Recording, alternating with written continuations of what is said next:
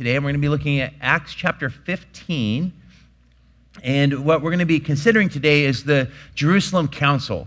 Uh, a major conflict has arisen within the community of faith uh, between what is commonly called the Judaizers uh, and the Gentile believers. Uh, but basically, the question that has arisen is what place does the law of Moses have uh, in the believer's life? And should we hold the Gentile believers to the same standard? Specifically, around the issue of circumcision.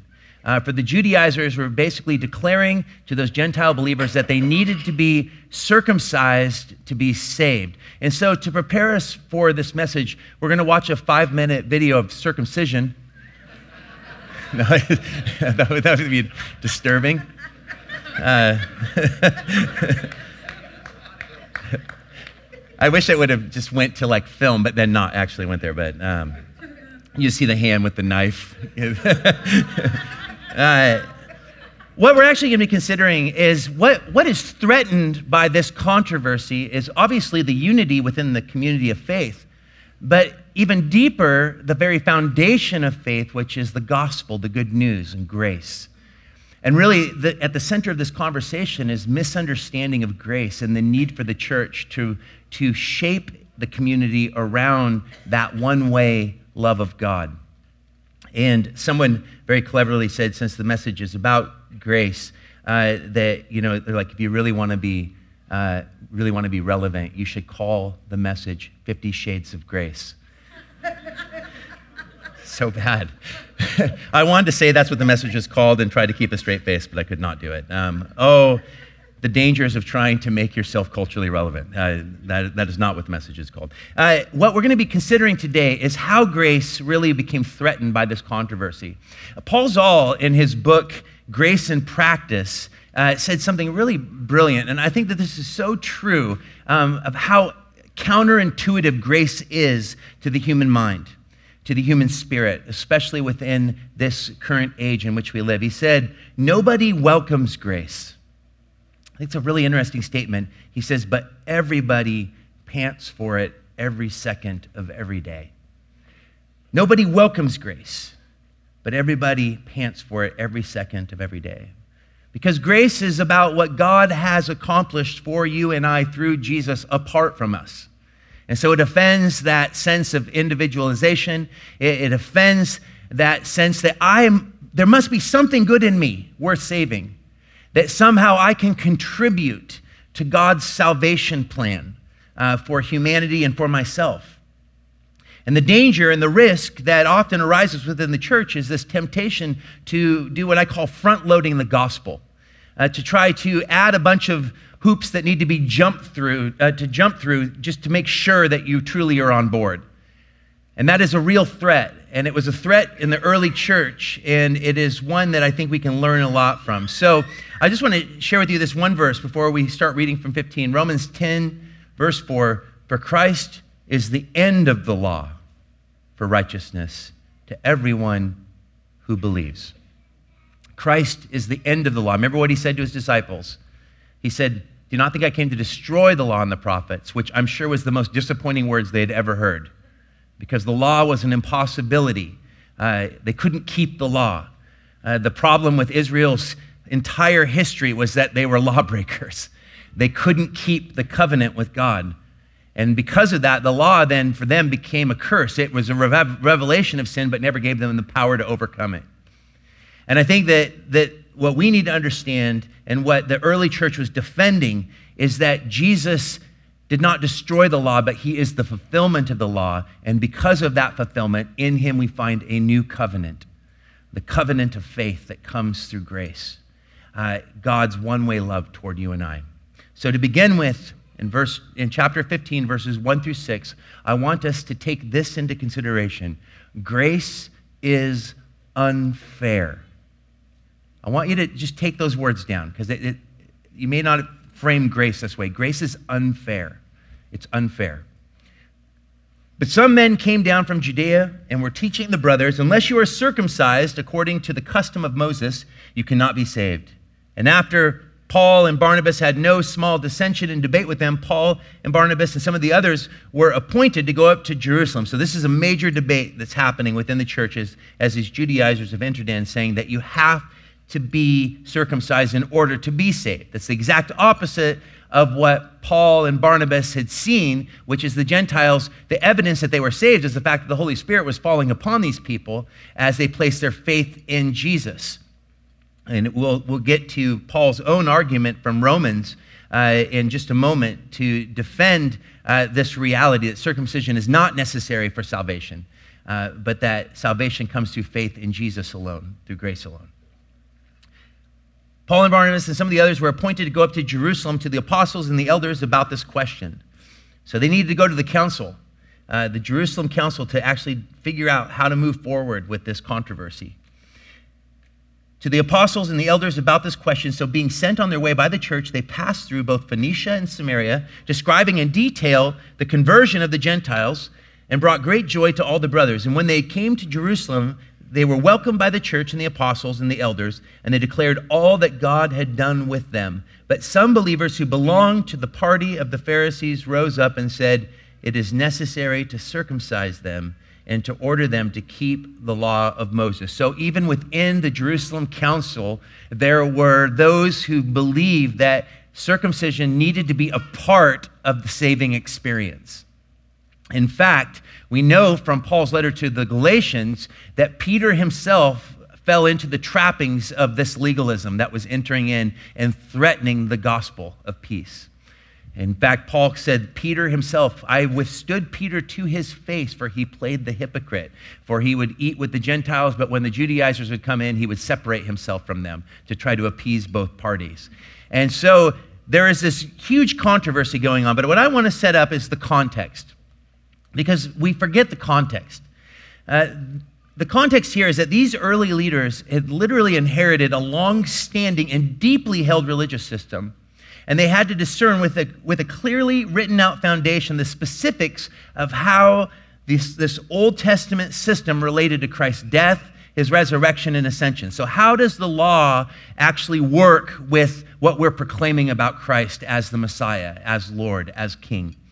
And so, to do so, they had to listen to the arguments, pay attention to what the Spirit was currently doing, and then together they had to make a real life decision. Because you remember, God's word, actually out of Genesis chapter 17, verses 9 through 11, in regards to circumcision, the, the very word that he gave to Abraham, it says, And God said to Abraham, As for you, you shall keep my covenant you and your offspring after you throughout the, their generations. This is my covenant, which you shall keep between me and you and your offspring, offspring after you. Every male among you shall be circumcised. You shall be circumcised in the flesh of your foreskins, and it shall be a sign of the covenant between me and you. So God utilized this outward sign, this physical sign, as a means to show to the world this covenantal people. This is a way that you show that you were committed uh, to God and a p- part of His covenantal family. And this sign was an important sign, an, an, integral part of the Jewish faith. So, how does that align with the fact that these people are claiming to be born again, essentially, to receive into themselves the Holy Spirit uh, by placing their faith in Jesus? Do we not need to hold them to that same covenant? Since when does the covenant of God become null and void? But the early church, we have to remember this.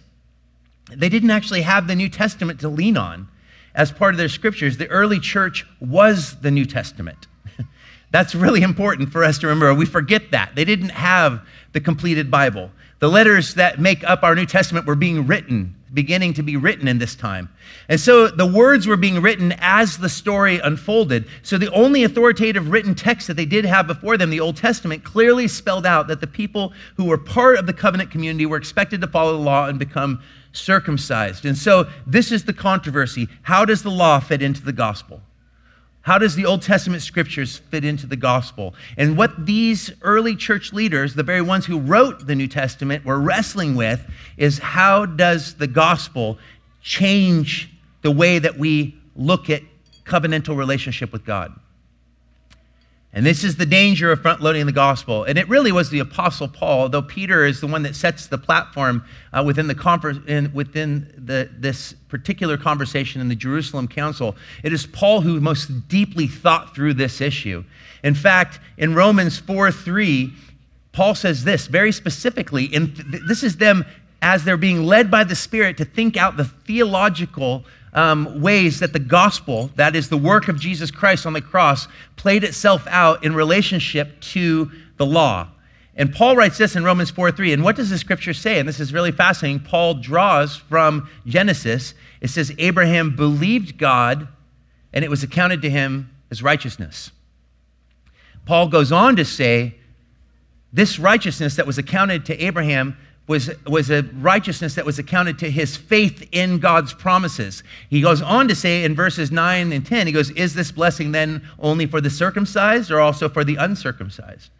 For we say that faith was counted to Abraham as righteousness. How then was it counted to him? Was it before or after he had been circumcised? So Paul makes this brilliant theological point that even within the Old Testament, Abraham's faith in, in Yahweh, in that in God uh, was accounted to him as righteousness before God commanded that he be circumcised. He was already accounted as righteous for believing God.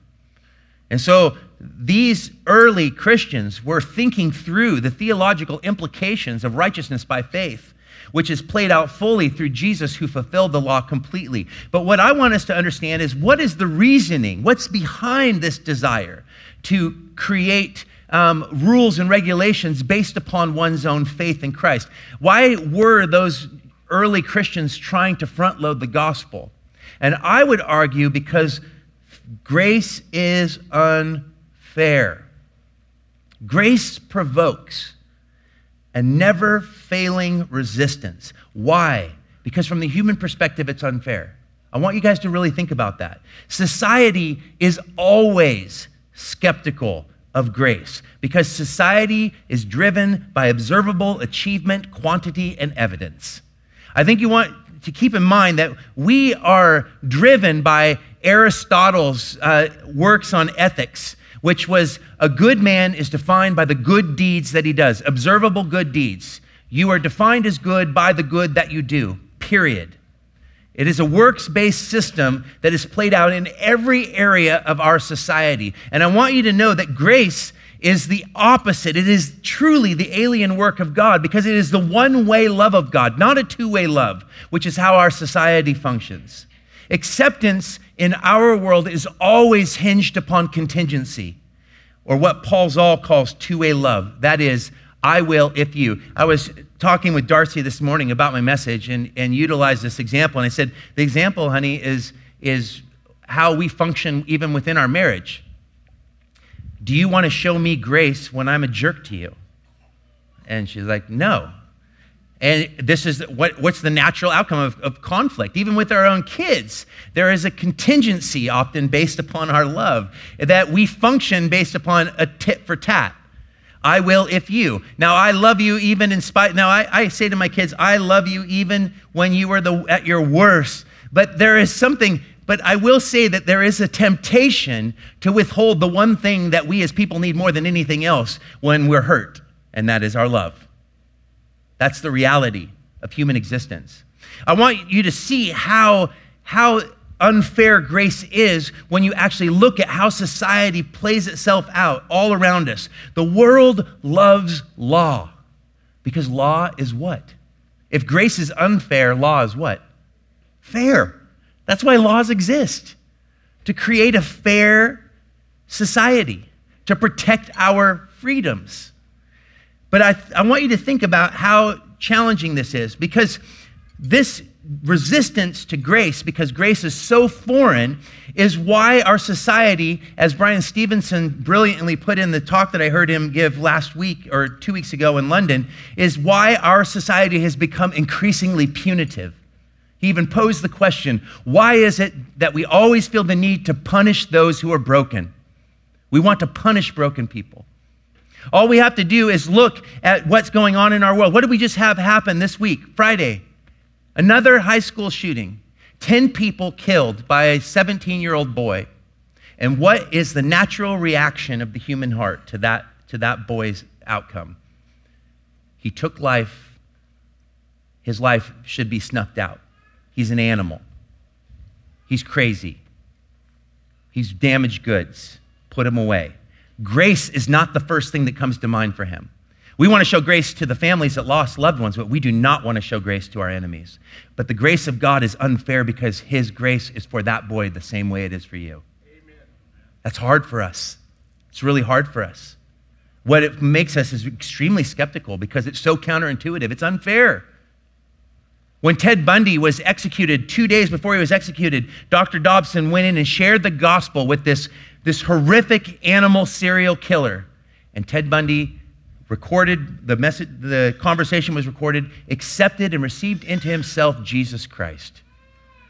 And many Christians were like, there's no way that's true. There's no way that God could forgive that. He killed dozens of women. How could God possibly forgive that? But that's how unfair grace is. God's love on the cross, revealed in his Son, is that Jesus died not only for the victim, but for the victimizer. Amen. That's the gospel. It doesn't make sense. When our president made a statement that, that this, these gang members from Mexico are animals, and the press had a heyday and blew it out of proportion and said that he was saying that about all immigrants. And I don't think, I think he was careless with his words, but I don't think he meant it about all immigrants. But he still said it about, and we're like, well, good. At least he only said it about them those bad people. But he also proclaims a faith in the same God that we worship and serve and claims Christianity for himself. That is not a Christian message because all people deserve the grace of God. That's the gospel. Actually, nobody deserves the grace of God. That's the gospel, and it comes to us because it's unfair. It's not fair. It goes against what is our our, our, our default setting. Because if we're offended, we want to offend.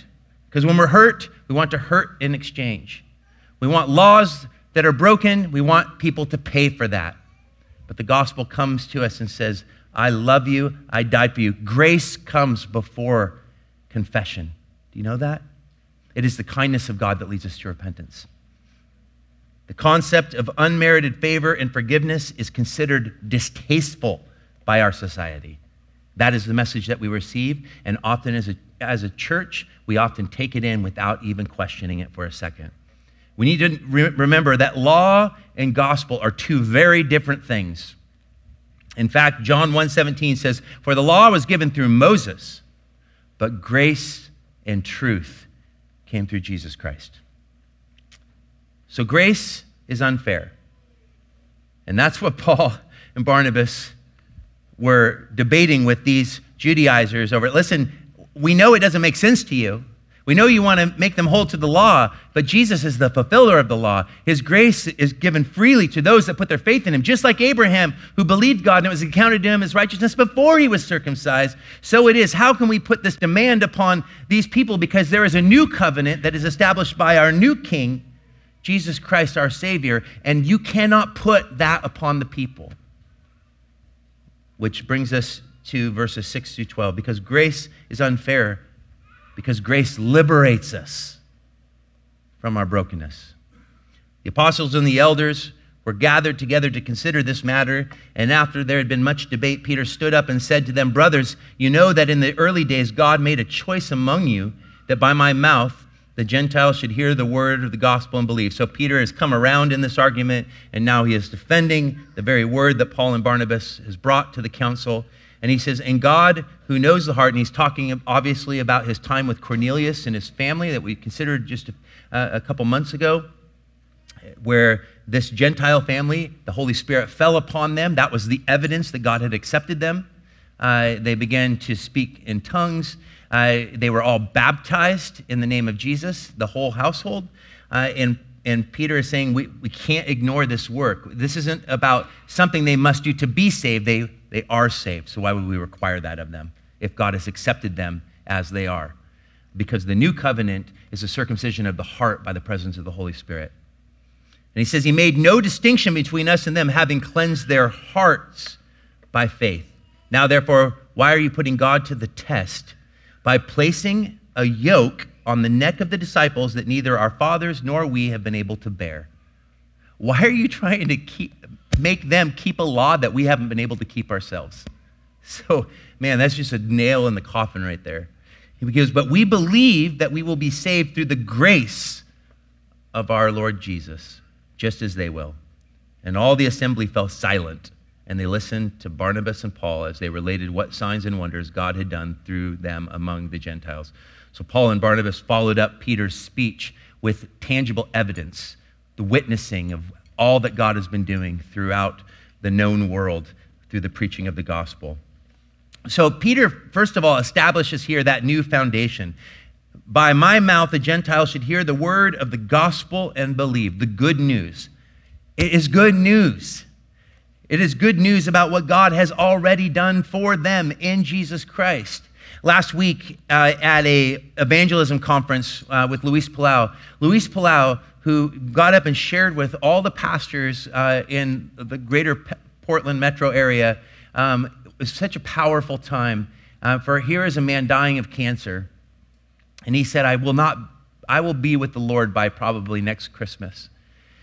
And yet he spoke of the gospel with such joy. I mean, the moment he started talking about the goodness of God's love toward us in Jesus, the moment he started talking about grace, he would just start weeping. And he says, Listen, you can never paint the gospel too beautiful. It is, as C.S. Lewis calls it uh, in the Chronicles of Narnia, deep magic from before time.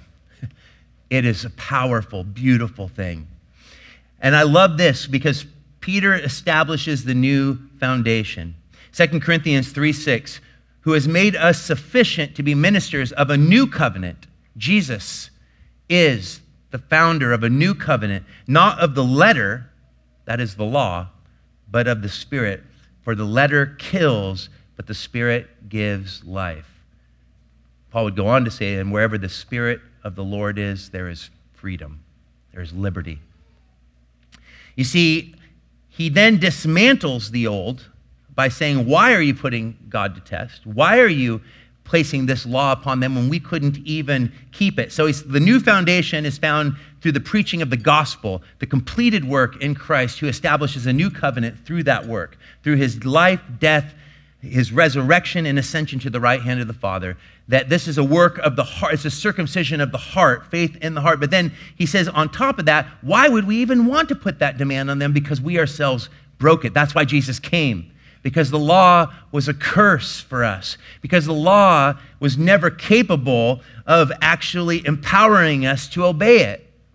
All it did was reveal to us what sin is. That's why Paul said the law is good, for had I not known the law, I wouldn't have known what sin is. But I want to remind you guys what's the purpose of the law? We love law because it's fair, but we can't keep the law. We break the law. It's a yoke for us. The moment a law is given, we break it. I went up to, uh, up to Olympia yesterday to pick up my motorcycle from my brother who's had it for a year. Um, and it's a 1973 CB750, so it's really old.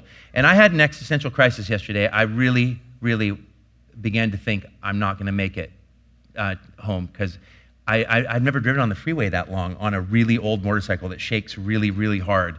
And I, I paid a lot to make that bike look cool. I paid for it, I should say, yesterday on the, because it's so naked that the wind felt like it was going to blow me off. And I was going 75 on the highway and I kept looking down. I'm like, I'm, I'm not going to make it home. This is so scary. So I thought the way to get home was to be, to start driving really fast. I don't know why it's doing that. I'm going to do this. Okay, this should be good.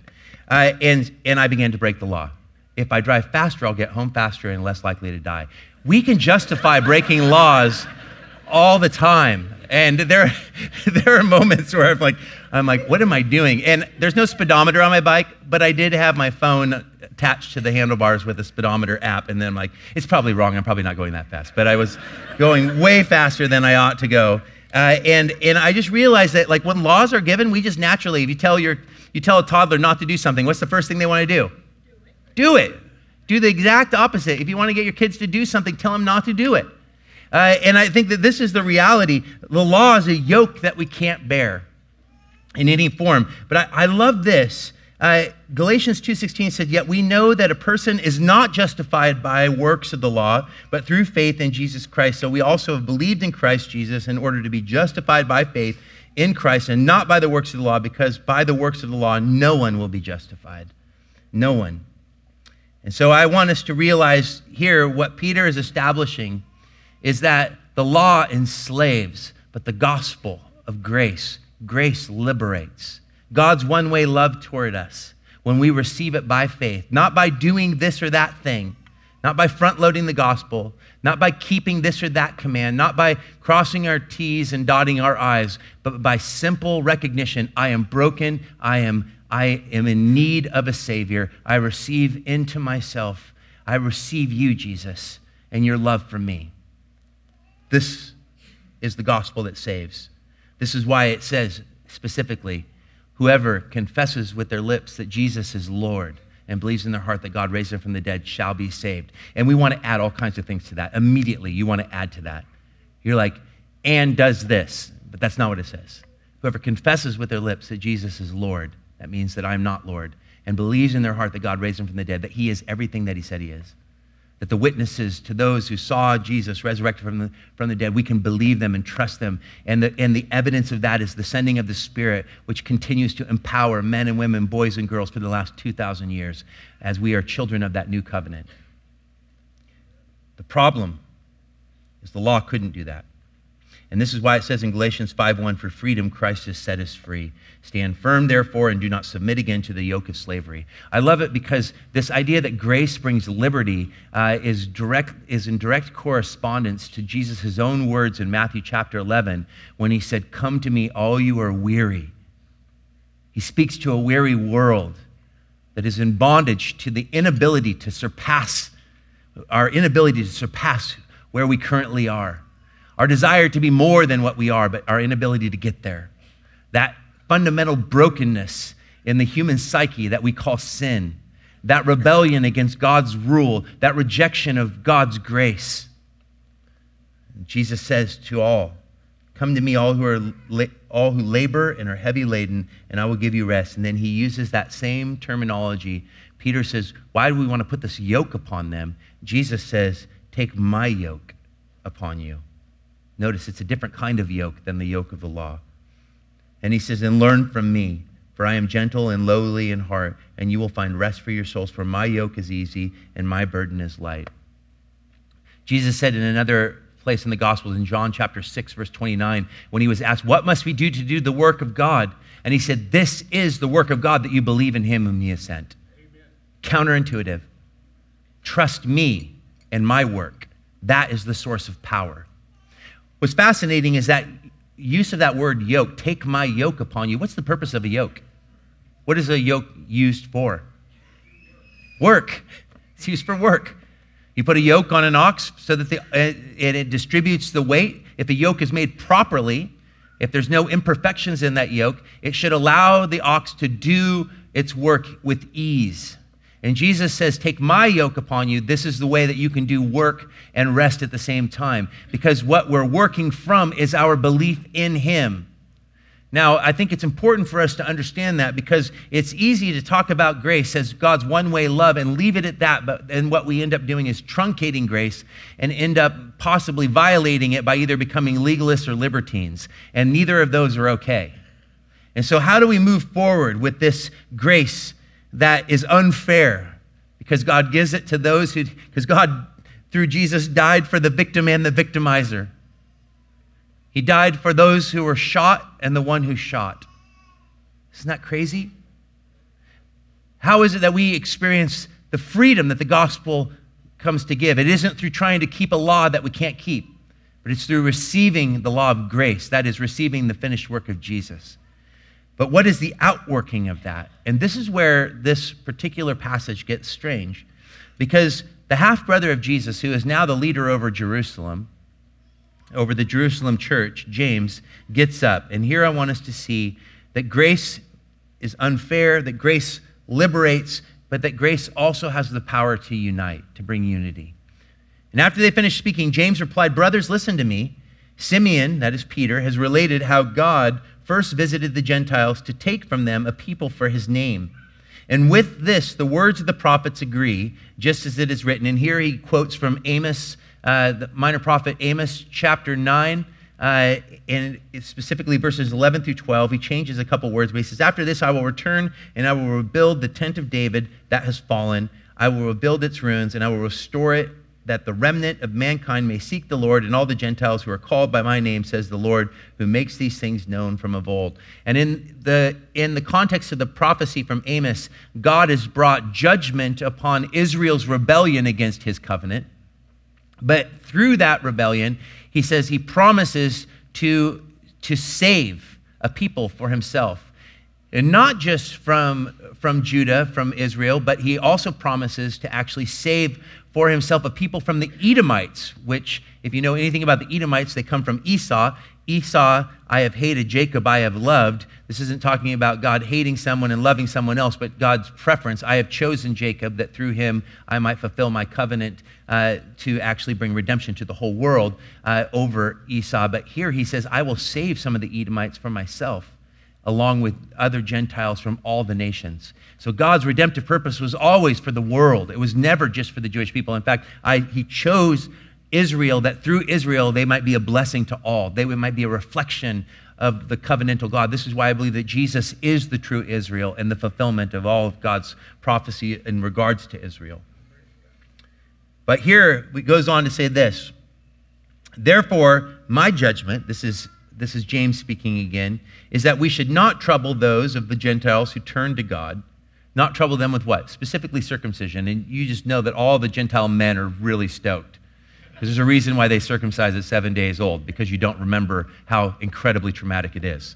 Uh, and he says, Therefore, my judgment is we should not trouble these, those of the Gentiles who turn to God, but should write to them. But here's, here's the strange part he then says we shouldn't bog them down with law, but then he says, but let's give them these laws. And, and I want to explain why he says this. He should abstain from things polluted by idols. Paul writes a lot about that very issue in Romans, and it always has to do with unity within the community. What, what is at stake right now? What's at stake is division within the church between those, those Jewish believers who really are, they still are deeply identified with their Jewish faith and there is nowhere that they're told that they have to give that up, they, that they have to give up the law. In fact, when we see the early church, all those initial believers were Jews and they were still worshiping in the temple daily and, and hearing the Old Testament taught. And, and that was an important part of their identity, these Jewish Christians. And yet, on the other hand, there's these new Gentile Christians who have no background in, in the Jewish faith, and they're coming to pl- place their trust in the Jewish Messiah, Jesus and trusting Him as the Savior of the world. And these two worlds are colliding and potentially creating a division. And what's at stake if there's a division within the church? Why would the world want what we have if we're, if we're fighting within? Isn't that what often creates problems? The world often says, Why should I put my trust in Christianity? You guys can't even eh, be in agreement about things that don't matter, let alone the gospel. And so I believe that James is establishing those things that actually, he's saying, Listen, you have freedom in the grace of God. You have freedom in the gospel, but don't utilize that freedom to offend your weaker brother. These are external realities that he tells me. He says, Listen, you are accepted by God, saved by the gospel. But do this as an outworking of God's love toward you. Allow that love to work through you in how you handle yourself within the context of the community. This is very evangelistic, even because Jesus said, They will know you are my disciples by your love for one another. Because he said, Abstain from things polluted by idols. And Paul writes about that when he's talking about how should the gospel work itself out practically in Romans 12 through 16. And one of the things was, Don't don't do things that offend your other your brother. If, if there's if there's sacrifices made to idols, don't go and eat that sacrifice. It's offensive. Why would you try to stumble your brother your sister? Now we don't have that particular issue, but there are things that we're often we're not cautious about. Even my joke in the beginning of what I was going to call the message that fell flat on many ears. We're like, why would you even mention that that pagan work from the I, will erase it from the message that goes on online. But my point is, is that there's often things, the, the music we listen to, the food, like if I'm with a brother that's, that has a, a history of alcoholism and is clean and sober, I don't offer him a glass of wine. And I become like the person I'm with for the sake of saving that person. In other words, we should be other oriented. What James is giving are laws that, that are rules that should be the outcome of the great of God's love being played out, that one-way love being played out in my life that makes the other person more important to me than my desires in that particular moment. Abstain from things polluted by idols, from sexual immorality. We don't have to even explain that. Paul himself says, Don't you know? Now it's not about, about circumcision of the flesh, it's about circumcision of the heart. And that you are literally the temple of God, the dwelling place of God by the Holy Spirit. And when you enter into sexual immorality, which is just as prevalent today as it was then, is that you are actually violating the very temple of God.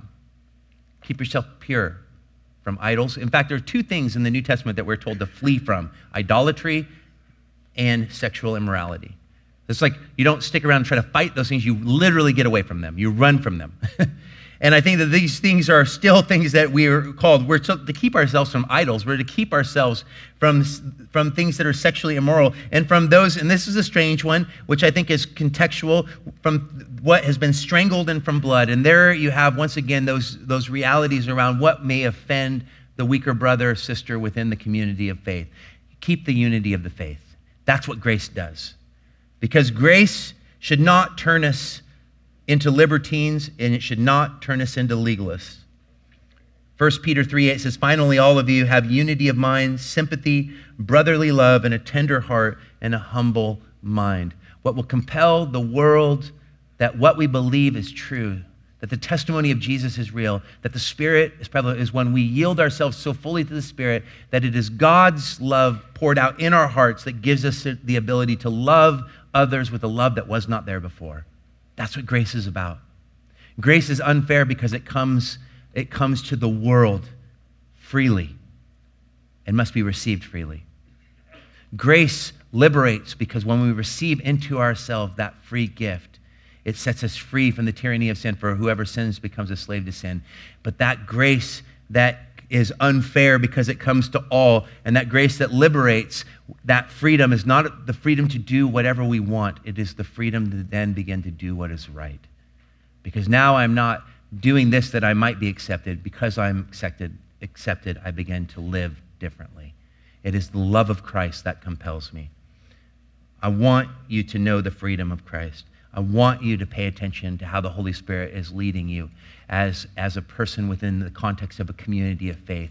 I want us to pay attention to how grace, that alien work of God is played out in every arena in our lives? Are we watching for those intersections of grace? Are we holding dearly to the gospel and not allowing it to be front loaded or back loaded or whatever kind of ways that we want to add to the work of God because we can't add to it? It comes to you in your brokenness, and in fact, in brokenness is the best place to receive it. The worst place to receive, to try to receive grace is in it with a divided heart, trying to keep one foot fully anchored in the world and one foot hopefully keeping you out of hell and getting you into heaven. That is not how you should live, and all you'll create is frustration for yourself because grace is one way love that demands everything of us. Because it, the love is so big, there isn't room for all the garbage.